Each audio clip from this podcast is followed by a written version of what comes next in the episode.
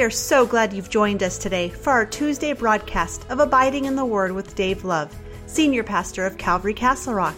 Today, we are continuing our study in the book of 1 Samuel. So let's listen in now to Pastor Dave. Soon your trials will be over. And so a lot is required from you. So know that.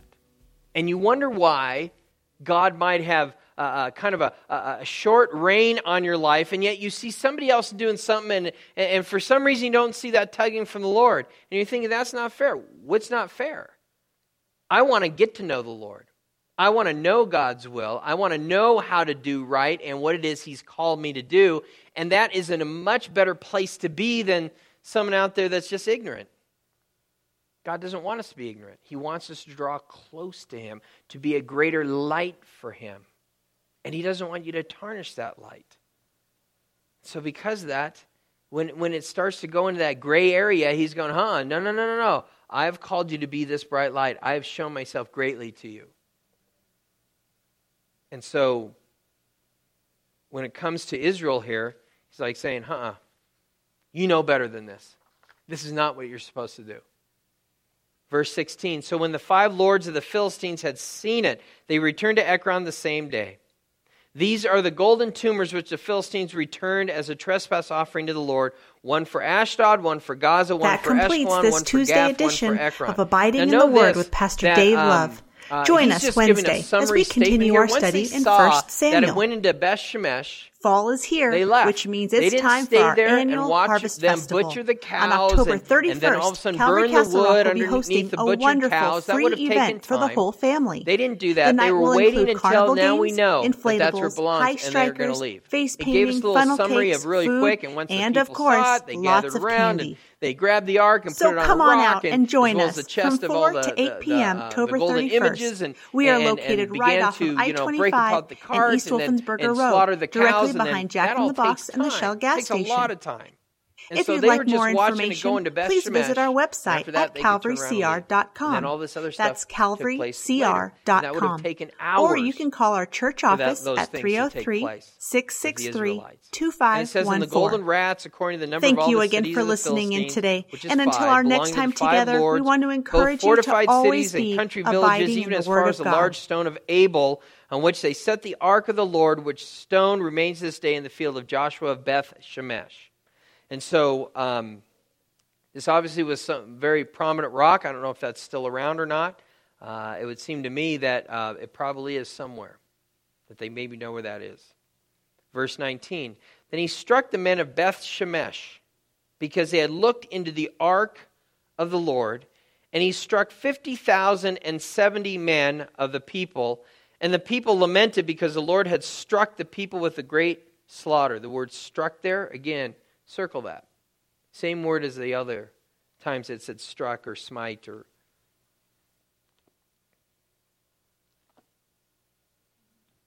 And the men of Bethshemesh said, Who is able to stand before the holy Lord God? You can't. You can't. You can only stand before him in the way that was provided for you. And you're not supposed to stand before the Ark of the Covenant without the tabernacle. And you're not supposed to stand before the Ark of the Covenant without it being behind the, the Holy of Holies. And here's the thing you, as a normal person who is not a priest and is not a high priest, you shouldn't be standing in front of it at all. Now, granted, when it came to carrying it out, you had to be a Levitical priest. And so Levitical priests have shown up here, or are going to show up here, and, uh, and handle the ark as they should. But they shouldn't have allowed for this worship to continue with these female cows. And they should have taken it immediately and brought it back to the tabernacle. They need to put it somewhere and carry it the proper way, not on a cart. This is what they should have done. And so the men yell out, Who is able to stand before the holy Lord God? The men of Beth Shemesh? Are they the ones that yelled this out? I was just told 50,070 men of the people were just killed. How many men are left there, Beth Shemesh? How big is Beth Shemesh? Remember, seven months earlier, they just lost 30,000 men in battle. Beth Shemesh was a very small village. Where are all these men coming from? And says, So they sent messengers to the inhabitants of Kirjath Jearim, saying, The Philistines have brought back the ark of the Lord. Come down and take it up with you. hey, we won't tell you how he just killed all these people. And so that's exactly what they do. And it says, Then the men of Kirjath Jearim came and took the ark of the Lord and brought it to the house of Abin, uh, Abinadab on the hill and consecrated Eleazar his son to keep the ark of the Lord. It's going to end up being there for the next 20 years, by the way. And so we look at this and we just kind of go, huh, interesting. Well, in Numbers chapter 1, it tells us this You shall appoint the Levites over the tabernacle of the testimony over all its furnishings, over all the things that belong to it. They should carry the tabernacle and all its furnishings. They shall attend to it and camp around the tabernacle. That's what the Levites are supposed to do. And when the tabernacle is to go forward, the Levites shall take it down. And when the tabernacle is to set up, the Levites shall set it up. The outsider who comes near shall be put to death.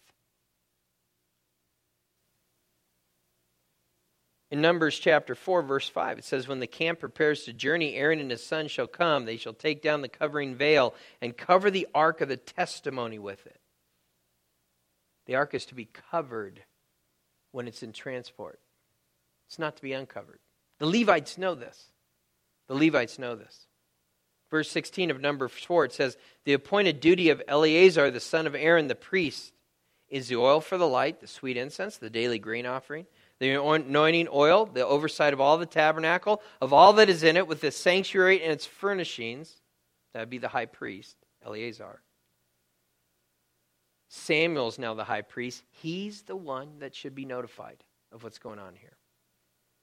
Then the Lord spoke to Moses and Aaron, saying in Numbers 4:17, "Do not cut off the tribe of the family of the uh, of the Kohathites from among the Levites, and do not but do this in regard to them, that they may live and not die when they approach the most holy things. And Aaron and his sons shall go in and appoint each of them to his service and task, but they shall not go in to watch while the holy things are being covered, lest they die.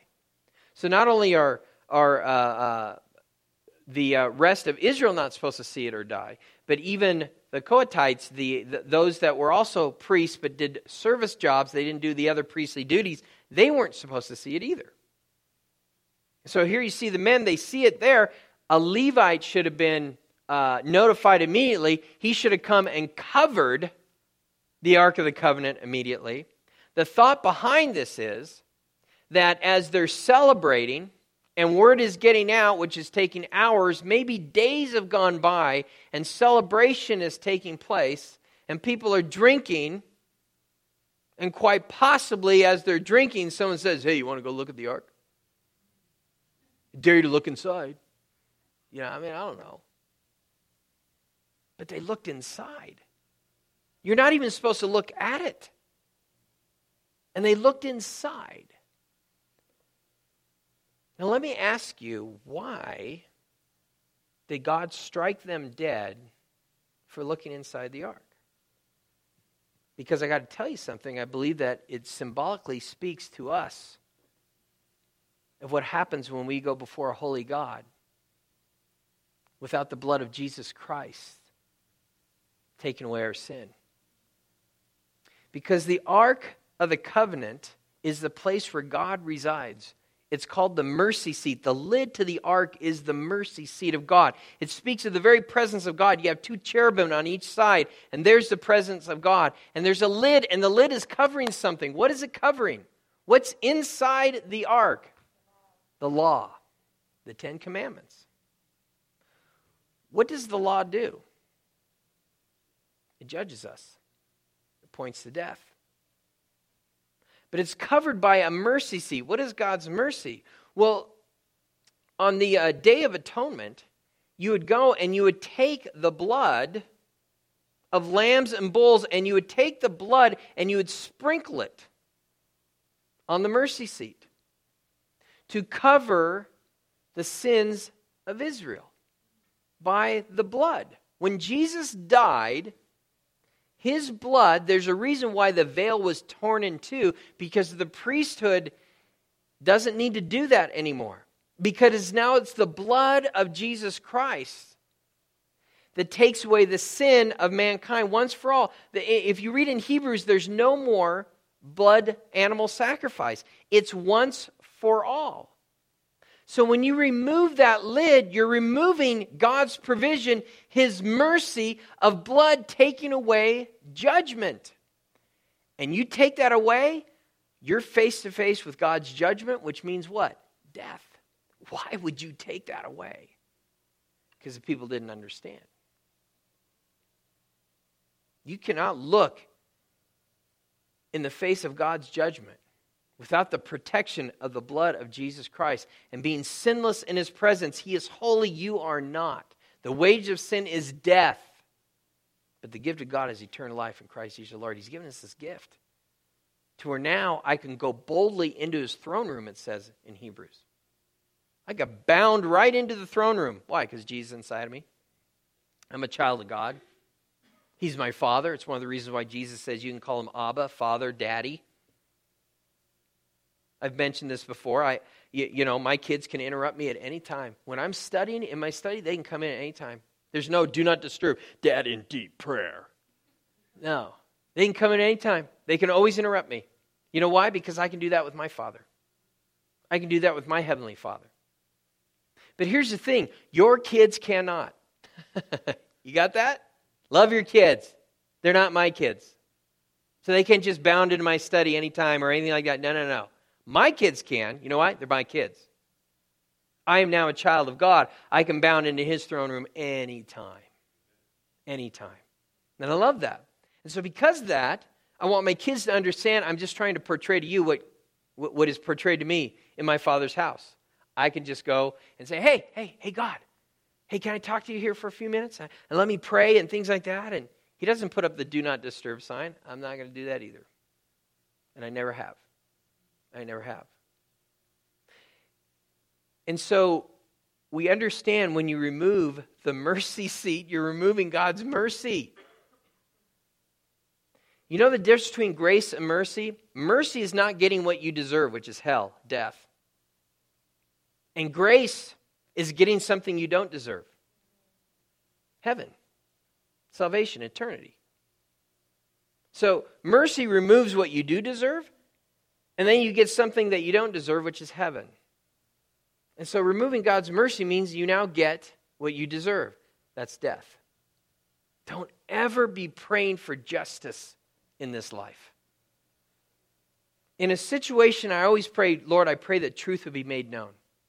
But I never pray for justice. I don't. Because I don't want justice in my life. I don't want what I deserve. I want His mercy.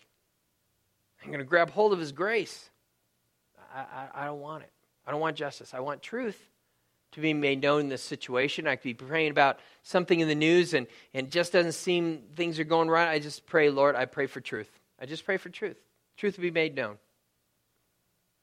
We can go from there. Now, there's a few things here that I'd like to discuss about the amount of people that is spoken of here about how in verse 19 it says, And he struck the men of Beth Shemesh because they had looked into the ark of the Lord. He struck 50,000 and 70 men of the people. And the people lamented because the Lord had struck the people with a great slaughter. Um, I personally believe that that is exactly what it is 50,070 men have been struck. There's been many other you know, uh, versions of the Bible that have been written that just say 70 men of 50,000, and they will try and downplay this number a bit. But I think the number is absolutely correct. It's God's word. But what we don't know about this number of exactly of how it's actually calculated of what this could mean. Does this mean that 50,070 men of Beth Shemesh were killed?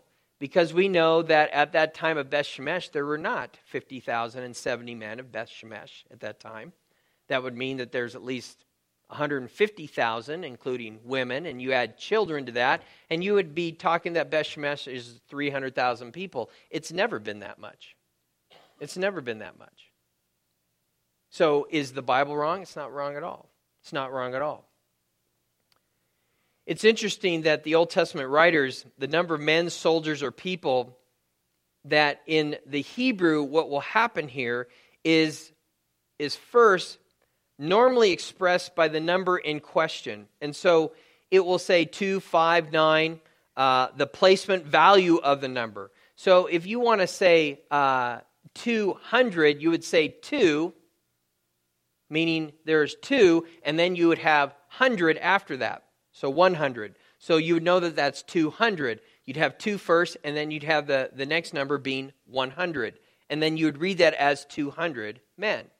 And so the placement value of the number is what comes second. So if you want 2,000, you'd have the number 2 in Hebrew, and then you'd have the word thousand. So you'd know it's 2,000. If you wanted 20,000, you'd have 2 and then 10,000. And you know it's 2 10,000s. So it's 20,000. The number and its placement value are then followed in sequence by the subject being numbered, like men or people or soldiers, etc. Those things, the number, the placement value, and the subject are taken as one set. For instance, if you want to say 200,000 men and 3,000 soldiers in Hebrew, it would be written like men were two, 100,000, soldiers were 3,000, is how that would read. In some cases, the set will be reversed. In other words, the subject being numbered will be followed by the number and the placement value. 1 Samuel 11 8 is an example of this where the writer states that the men of Israel were 300,000 and the men of Judah 3, 10,000, expressing the idea of men of Israel being 300,000 and the men of Judah being 30,000. In 1 Samuel 6:19, there's something unusual about this number. Rather than the number reading 50, 10,000, 7, 10 men which would read 50,070 men, the verse reads 7, 10 men, 50, 10,000 men. And so it literally is translated 70 men, 50,000 men. And so there is a, um, there's a difference here to make the impression to convey two different sets of men. There's a set of 70, and then there's a set of 50 thousand.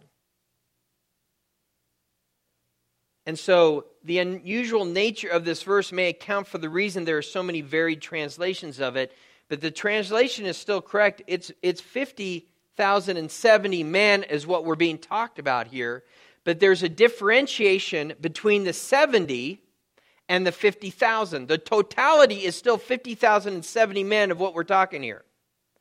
But there has been a, a, a way that this has been put together that is going to convey two different sets of men, that the 70 are not the same as the 50,000. And so, what do I mean by this?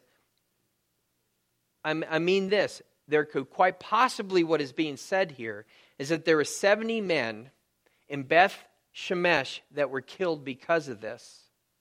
And now they're lumped into the other 50,000 that God has judged in, in, uh, with the Philistines.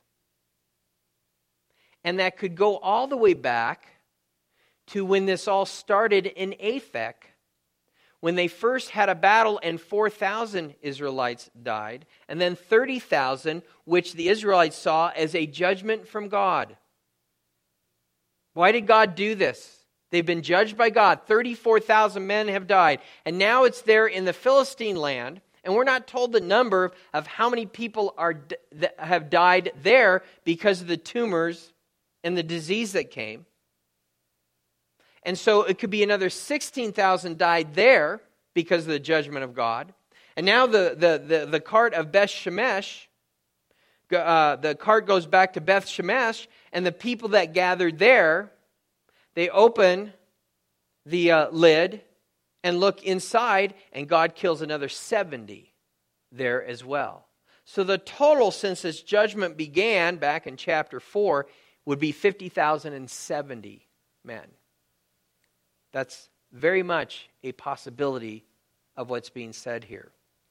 What's very interesting here is that we seem to assume that the word smote or smitten or slaughter and things like that means death. And it doesn't. The word here smote in 1 Samuel 6:19 is the Hebrew word nakah. Nakah can mean to kill, to put to death, but it could also mean to hit, to beat, to cast forth, to touch.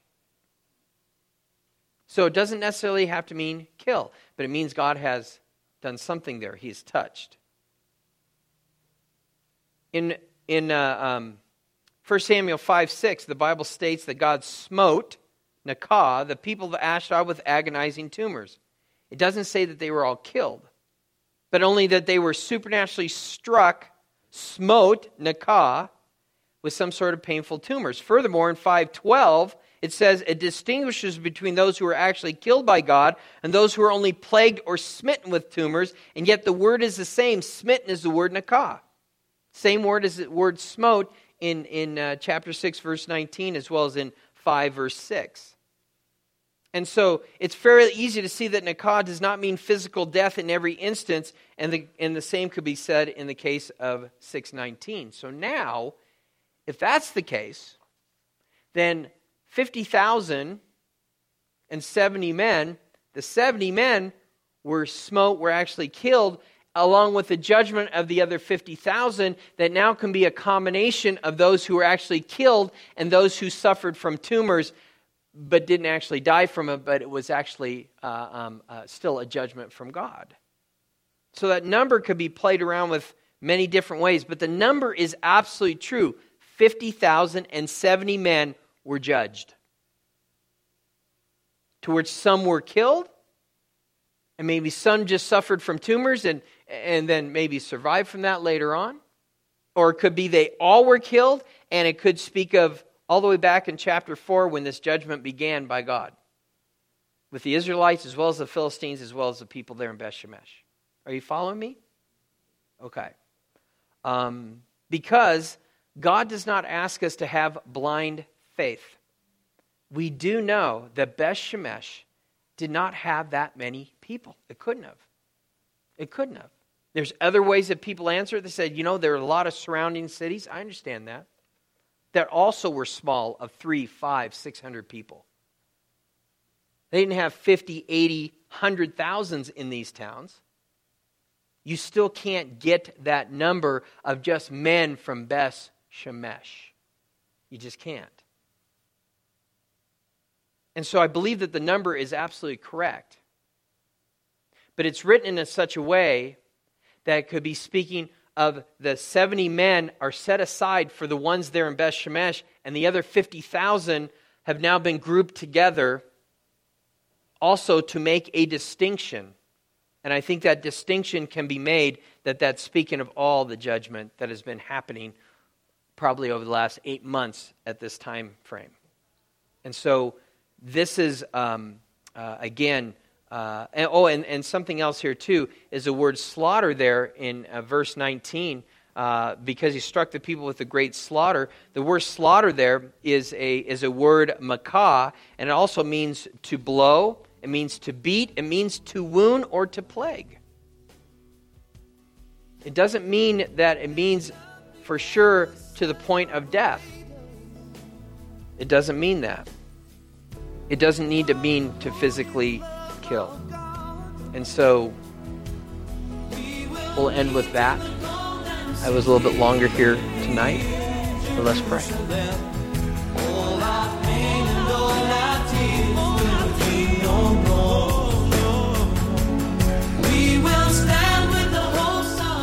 That's it for another edition of Abiding in the Word with Dave Love, Senior Pastor of Calvary Castle Rock. If you've missed any of these teachings and would like to catch up, you can download our free mobile app. It's a great way to take any of Pastor Dave's teachings with you wherever you go. All you have to do is go to the Apple App Store or Google Play and search for Calvary Castle Rock. Once you've installed the app, open it up and click on Teachings, and then go to On the Radio. There you can listen to today's segment or any of the previous segments by broadcast date. You can also subscribe to our radio audio podcast.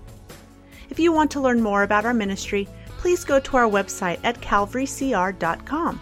That's calvarycr.com. As always, thanks again for listening in today. Until our next time together, we want to encourage you to always be abiding in the Word of God.